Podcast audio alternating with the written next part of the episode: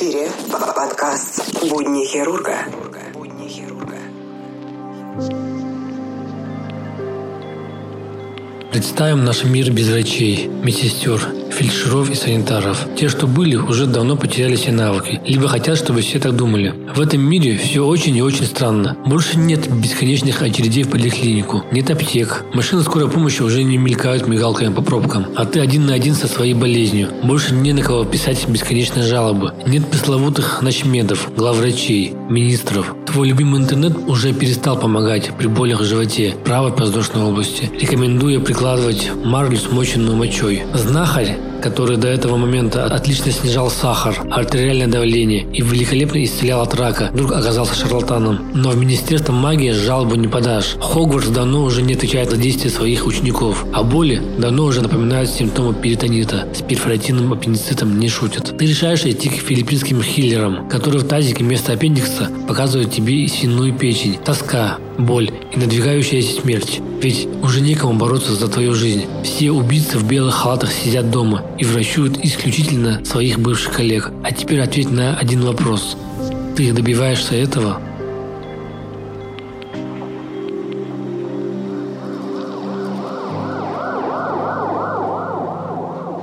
Сегодня со мной такая история неприятная случилась. Выходя из дома, я как-то умудрился в свой кошелек, портмоне, положить на крышу машины, пока сумку э, хотел положить в багажник. Сумку в багажник положил, сел и поехал. Оказывается, портмоне было на крыше, и оно где-то по дороге упало. Приехал, вышел из машины, сделал свои дела, сел, завожу машину, а она не заводится. Выдает ошибку. Такая ошибка возникает, когда нету чип-метки. То есть это такая штука, из которой машина не заводится. Она у меня в кошельке всегда, портмоне. Я думаю, может, думаю, батарейка села. Ищу порт найти не могу нигде. Сердце начинает все сильнее и сильнее биться. Все пережил, все сумки, все, нет нигде. И до меня доходит то, что свое портмоне положил на крышу машины, да, сумку багажник убирал и забыл там. Сижу весь такой злой, расстроенный, а там у меня паспорт, документ на машину, чип-метка, банковские карточки, все-все-все там. Еще плюс там были визитки мои. В течение часа заблокировал все карты. ВТБ, Альфа, Тинькофф, все, что можно было, заблокировал. И уже сижу, думаю, блин, все, конец, думаю, надо что-то делать. А мне еще был куплен билет на 8 апреля, улетаю в отпуск. Сижу, думаю, как теперь без паспорта я улечу. Через часа три звонит телефон номер незнакомый. Да, алло, я говорю, алло. Я сразу понимаю, что это, скорее всего, человек, который нашел мой кошелек. Я говорю, вы нашли мой кошелек? Он говорит, да, как же мне повезло, говорю. Извините, говорю, мне главное, говорю, документы на машину, говорю, паспорт, говорю, и чип-метку, говорю. Я дам вознаграждение, говорю, все остальное можете себе оставить. А там парень был, то ли узбек, по-моему, узбек был. Он говорит, да ничего страшного, говорит, брат, я сейчас куда надо приеду, говорит, тебе кошелек передам, говорит, ничего, давайте надо мне. Я ему адрес сказал, он подъехал, кошельке все было на месте, я все проверил, все на месте, я дал ему деньги, спасибо, сказал, он деньги не брал, но я ему все равно дал, сказал, возьми, говорю, потому что ты меня так выручил, говорю, пол моей жизни, говорю, в этом кошельке, говорю. Вот, дал ему свою визитку, еще сказал, если какие-то проблемы будут, обращайся, говорю, я врач-хирург, все дела. Сел в машину, на душе так спокойно стало, завел и поехал. Теперь одна проблема осталась. Все карты надо по-новому перевыпускать, нахватался гемора лишний раз. Будни хирурга Скорая звонит, говорит, что везут тяжелого пациента с ножевым ранением печени. Собрали бригаду, составили анестезиолога, медицинской сестры, хирурга, ждем скорую с ножевым. Скорая подъезжает, завозит пациента молниеносно на каталочке. Сразу вижу пациента, анестезиологам говорю то, что здесь смотреть нечего, поднимайте операционную. Моментально подняли в операционную, позвал ответственного хирурга. Дожидаясь ни УЗИ, ни, ни никаких исследований, взяли сразу на лапаротомию. На лапаротомии брюшной полости оказалось немного крови, где-то миллилитров 200-250 Источником кровотечения была э, поврежденная тонкая кишка и сосуды с брыжейки. Все это дело ушили, брюшную полость промыли, установили дренаж, пациента перевели в реанимацию. Через часа два опять скорая позвонила, говорит, везем очередного тяжелого пациента. Это раз уже ступовая травма живота. Также завозят на каталочке. Пациент лежит на левом боку. Положение вынужденно. Держит живот, весь грязный. Спрашиваю, что случилось. На вопрос отвечает неадекватно. Говорит, что болит живот. Еще его начал рвать таким темно-красным содержимым, похожее на кровь. Возможно, это была и кровь, скорее всего. Единственное, что мы сделали сразу, неотложно это УЗИ, и взяли анализы крови. На УЗИ пишут свободная жидкость брюшной полости, подозрение на свободный газ, на рентгене дают свободный газ брюшной полости. Пациент незамедлительно поднимается в операционную, лапаротомия, а там множественные продольные разрывы петель тонкого кишечника, которая оказалась причиной этого свободного воздуха. Все это дело ушили, установили дренажные трубки, спасли жизнь пациенту, перевели его в палату. Немного предыстории. Пациент был пьяный, за рулем, ехал на машине, не справился с управлением, ехал в столб.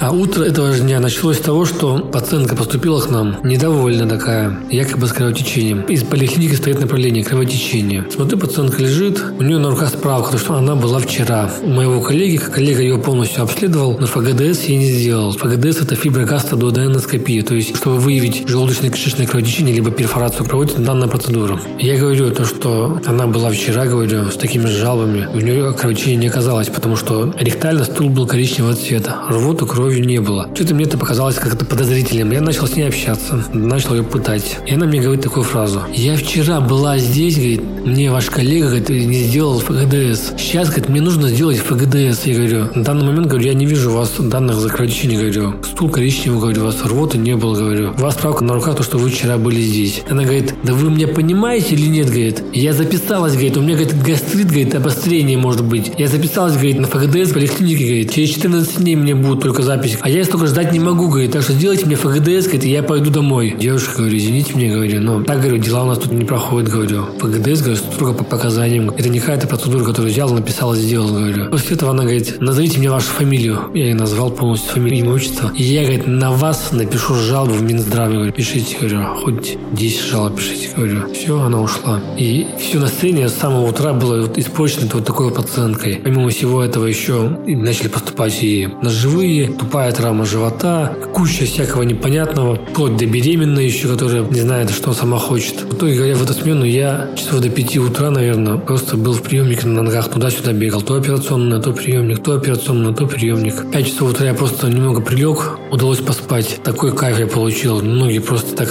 отдохнули. Вот такой расслабон. А меня, меня поймут, наверное, только те, кто сутками дежурит в неотложной хирургии. Такое ощущение, когда ты целый день на ногах, и у тебя буквально минут 30 ты или прилег, либо присел так нормально. Такой кайф.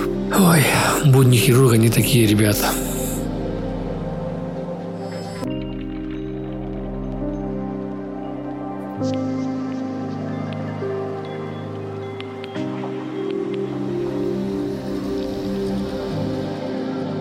Излечение от ВИЧ возможно. Ученые поняли, как удалить вирус из клеток.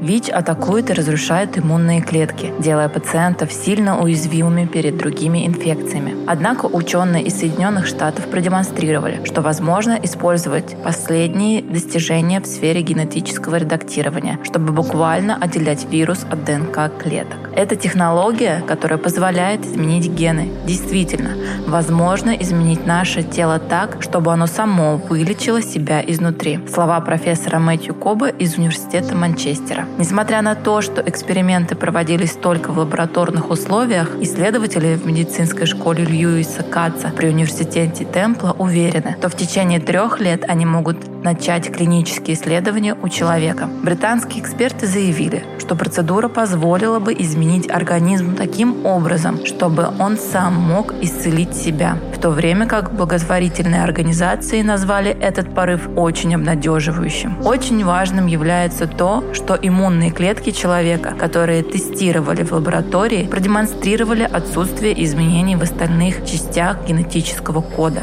Существовали опасения, что изменение ДНК может спровоцировать каскад генетических поломок, которые могли бы быть опасными или даже смертельными для человека. Тот факт, что в первый раз мы смогли полностью устранить сегменты вирусного генома в лаборатории, показывает, что мы должны быть в состоянии устранить его в человеческом теле, говорит ведущий исследователь профессор Камиль Хилили. Результаты исследования важны по многим причинам. Они демонстрируют эффективность нашей системы редактирования генов в контексте ликвидации ВИЧ из ДНК иммунных клеток и постоянной дезактивации его репликации. Кроме того, они показывают, что система может защитить клетку от повторной инфекции, что технология безопасна для клеток и не имеет каких-либо токсичных эффектов. У этой технологии огромный потенциал. На основании полученных данных мы сможем начать клинические исследования в течение трех лет. В Великобритании с ВИЧ живет более 100 тысяч человек. Приблизительно 600 человек умирает каждый год. Антивирусные препараты в настоящее время очень хорошо контролируют инфекцию, но пациенты должны принимать их в течение всей жизни.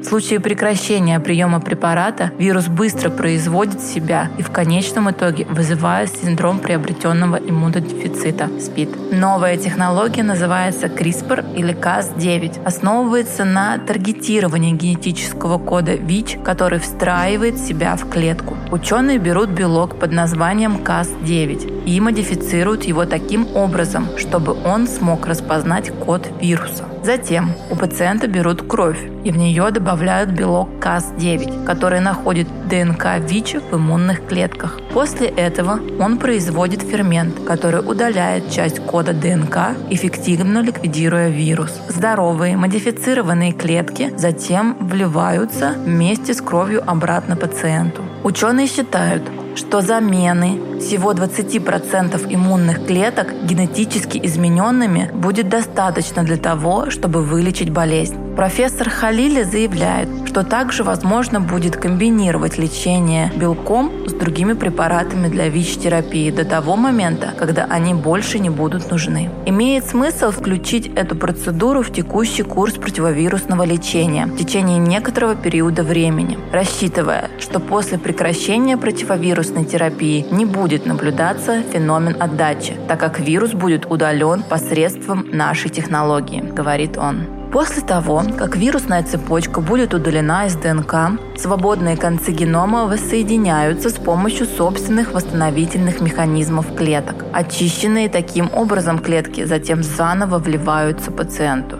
Это важный шаг вперед. Это исследование является частью новой волны научных исследований и технологий, таргетирующих ВИЧ, как в данном случае, а также целый ряд других заболеваний, сообщил профессор Мэтью Коп из Манчестера. Это технология, которая позволяет изменять гены. Действительно, возможно изменить ваше тело так, чтобы оно само вылечило себя изнутри. Шон Гриффин, исполнительный директор по внешним связям в Терренс Хиггинс Траст, добавил, это действительно захватывающее лабораторное исследование, которое показало нам, что ВИЧ может быть исключен из ДНК клеток иммунной системы человека. Мы надеемся, что в дальнейшие исследования могут продемонстрировать снижение вирусной нагрузки у людей, живущих с ВИЧ, так же эффективно, как это было сделано в пробирке. Исследование было опубликовано в журналах Nature и Scientific Reports. Подкаст «Будни хирурга».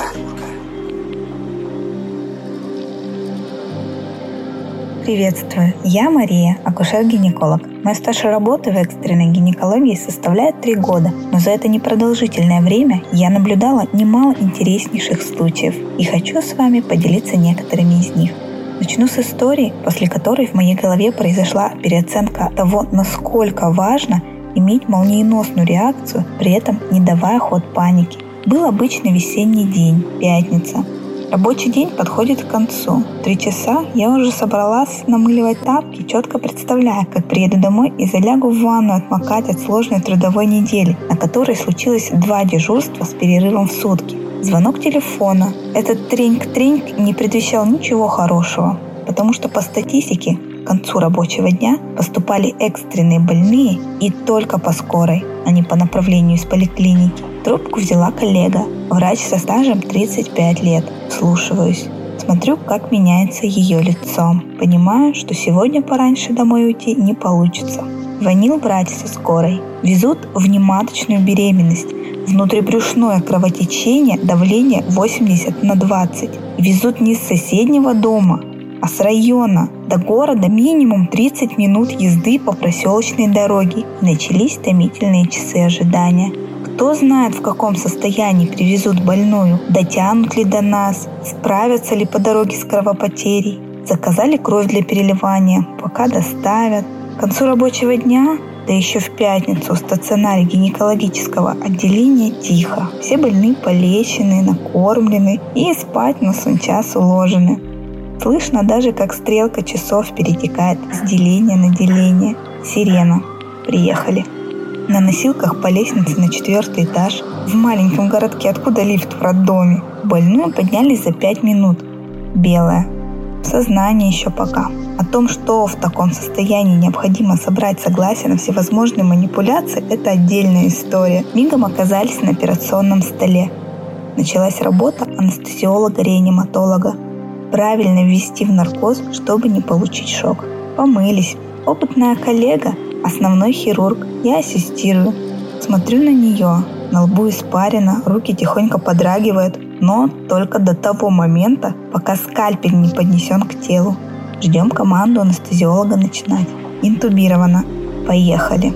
Вошли в живот за минуту. Два литра крови черпаем поварешкой и тут же в капельницу. Восполняем кровопотерю. Донорскую кровь еще не привезли. Ревизия. Добрались до источника кровопотери. Внематочная беременность, разрыв трубы – это самое опасное состояние при данном диагнозе. Действия хирурга быстрые, четкие, команды отточены. Операционная медсестра мгновенно понимает, что делать дальше и без слов подает нужные инструменты. За время операции порвала две перчатки, укол иглой, но пока не до этого. Разорвавшуюся трубу убираем. Плодное яйцо находим в недрах дугласового пространства. Ушиваем, ждем. Не кровит. Уходим. Поглядываем на анестезиолога. Она глазами показывает, что пациентка стабильна. Закончили. В реанимацию под круглосуточное наблюдение. Та пациентка выжила. Восстановилась довольно-таки быстро. Выписана в удовлетворительном состоянии домой. Приходит запоздалый положительный результат ВИЧ а я укололась иглой во время операции. Подкаст «Будни хирурга».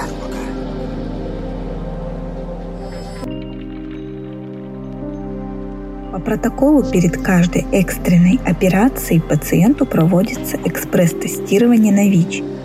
Но не в случае, когда пациент на грани – по протоколу на операцию пациента ВИЧ-положительного хирургическая бригада одевает спецодежду, двойной халат, двойные перчатки, особо прочные по локоть, на глаза защитные очки, но не в случае, когда пациент на грани. По протоколу, когда рвется перчатка, ее снимают, руки вновь обрабатывают, одевают новую перчатку, по протоколу, когда произошел прокол иглой, из раны тут же выдавливают каплю крови, обрабатывают спиртом, йод повязка. Я так сделала, тут меня упрекнуть не в чем. И, наконец, по протоколу этот случай заносится в журнал аварийных ситуаций. И сразу же в течение двух часов начинается профилактическая антиретровирусная терапия.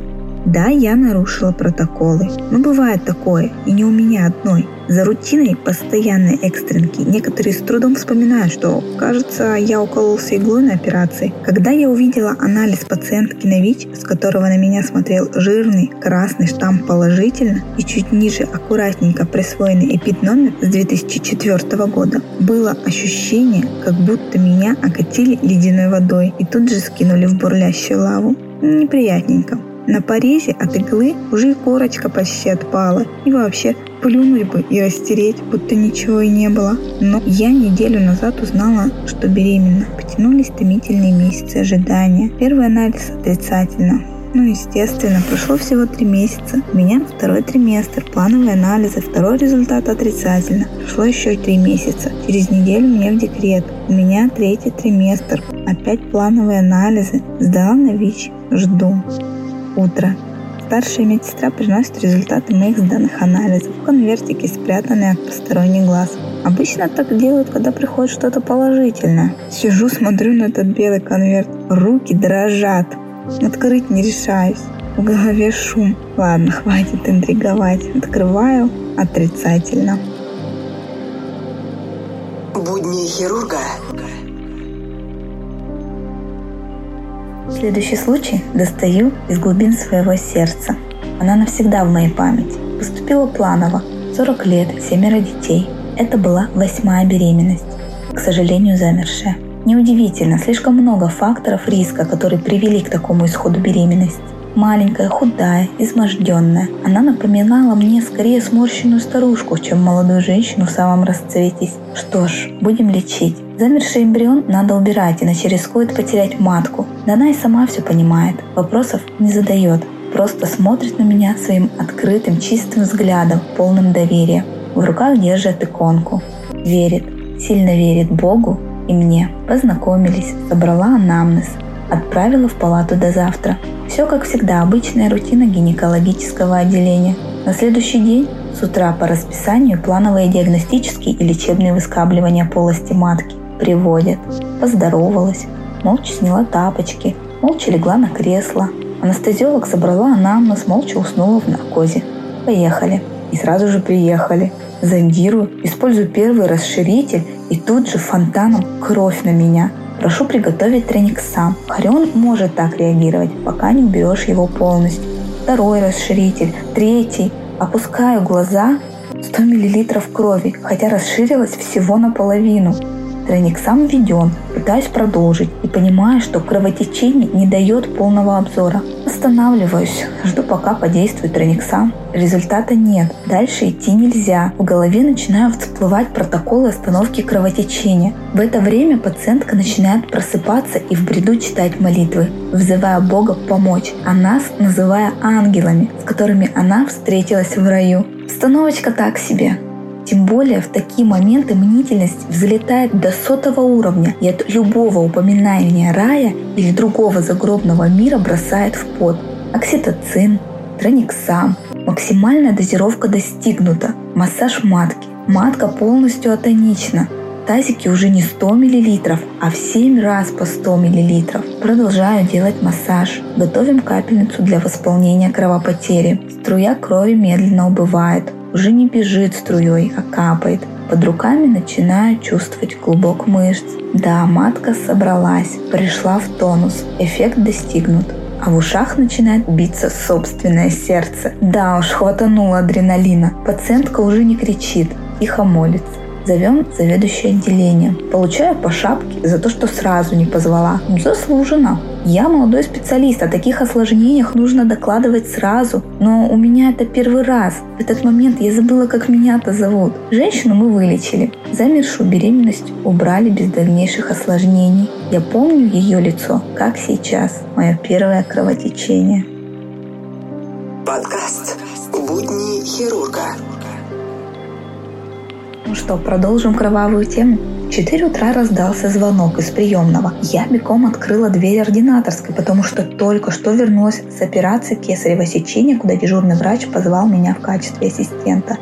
Да, слушаю. Кровотечение? Поднимайте. Привели под ручки. Женщина изможденная, еще не белая, но уже близка к оттенкам побеленного потолка. Сама стоит на ногах, но немного дезориентирована. Что случилось? Дома выкидыш произошел. Какой был срок, не знает. О беременности вообще ничего не знала, хотя месячных уже три месяца не было. Заболел живот, пошла кровь. Подумала месячная, ждала полночи. Прокладки не выдерживали, заменила их простынями. Когда пришлось менять вторую простынь, заподозрила что-то неладное. Вызвала скорую.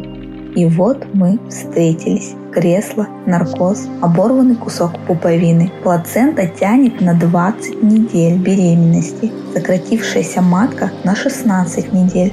Ну явно же срок больше был. Ну явно жизнь скрывает что-то. Куда ребенка дело? Не знает, говорит, в уличный туалет ходила. Что-то плюхнулось. На этом все. Ни горечи, ни сожаления в ее глазах. Закончилось и ладно. В 7 утра пришла заведующая. Она всегда приходит рано. В этот раз зашла на две скорости быстрее обычной. В глазах вопрос, как прошло дежурство, что за кровотечение было? Я в недоумении. Откуда она знает? Еще же не докладывали. Что получаю ответ. Я всегда знаю. Я слышу запах крови у себя в отделении. Да, опыт не пропьешь.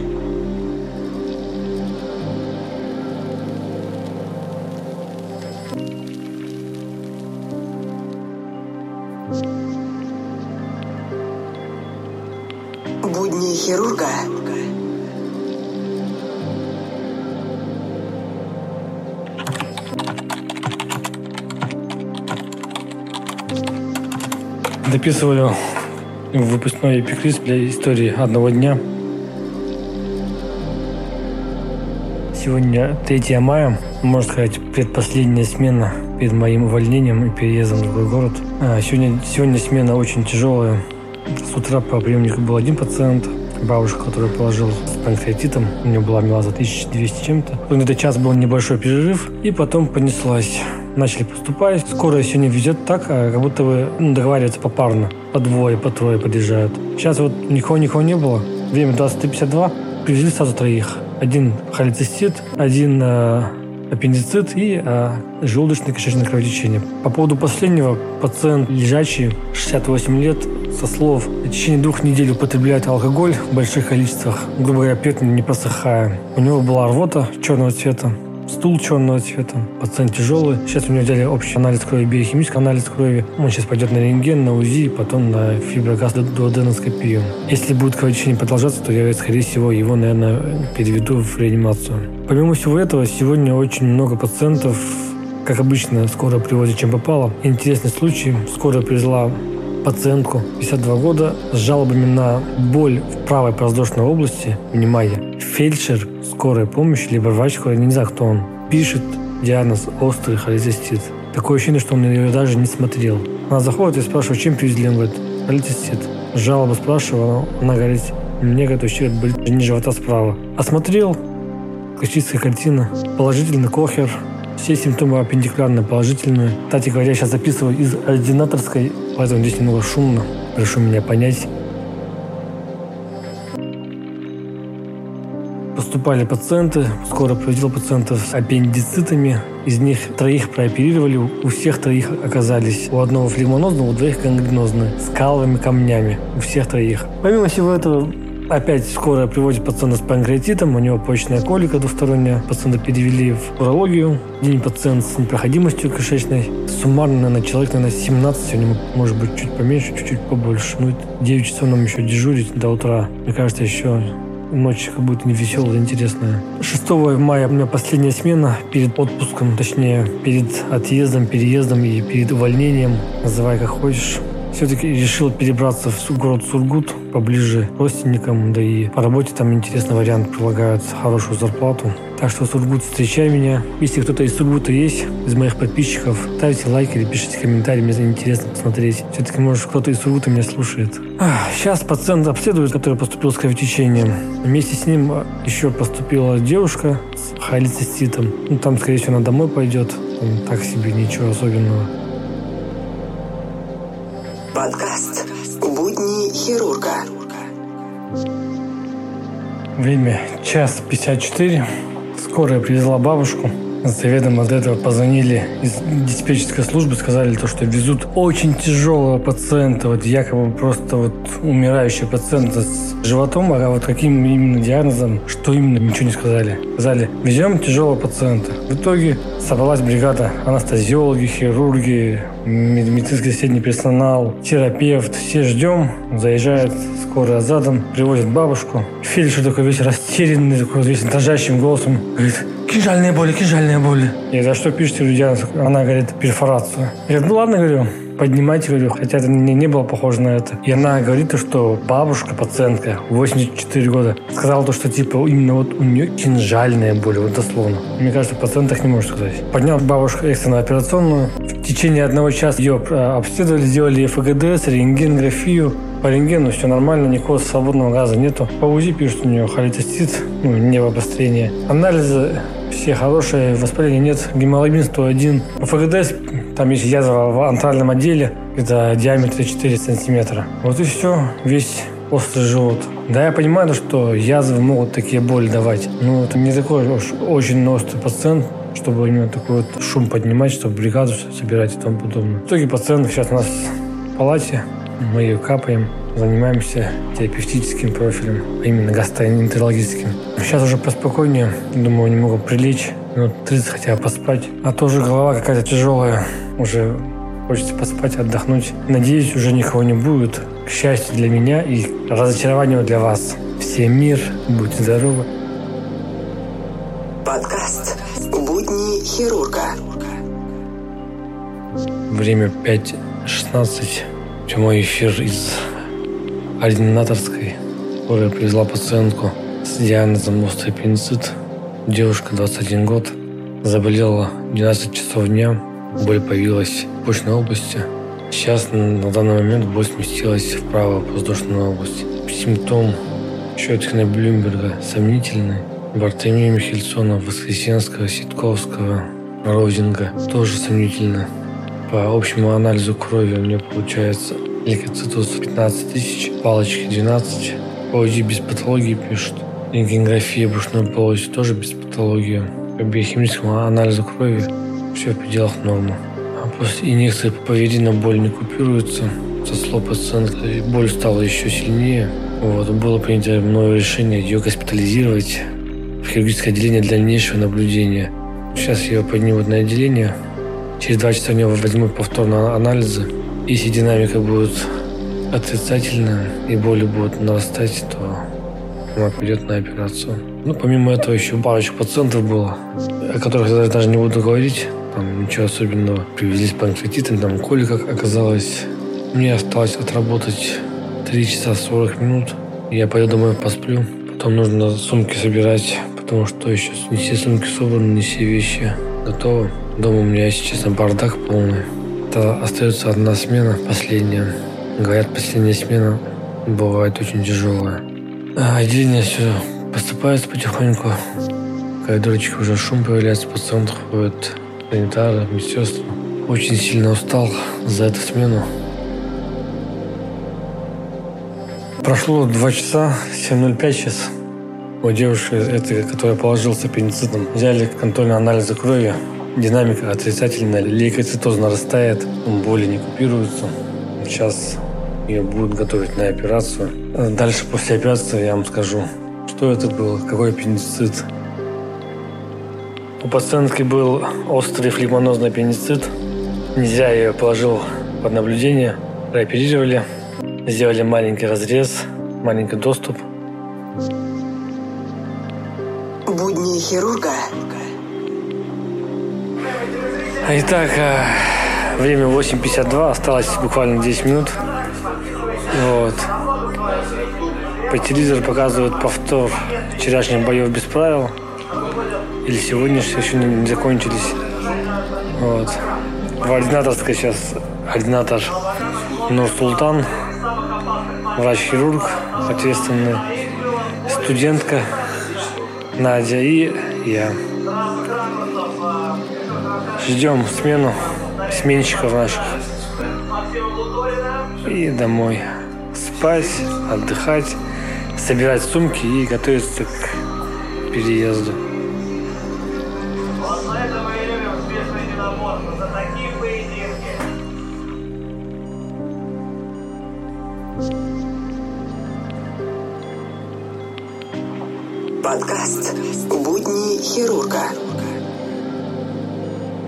Судный день. День справедливости и отчета. Мы должны готовиться к нему, еще будучи здесь, на земле. О его неизбежном приходе Всевышний поведал нам так. Поистине, судный час непременно настанет. И скрыл от людей время его прихода, но открыл признаки его приближения, чтобы каждой душе в этот день воздать за то, что она совершила. Спасибо за проявленный интерес, спасибо, что послушали данный подкаст. Я надеюсь, вам он очень понравился. Если он вам понравился, пожалуйста, ставьте лайки, сделайте репосты, потому что для меня это очень важно, чтобы много людей об этом узнали. Потому что я в эти подкасты вкладываю очень много времени, очень много сил, труда. В общем, всем мир, ждите новую серию, следите за новостями. Следующая серия будет записана уже из города Сургут. Подкаст «Будни хирурга».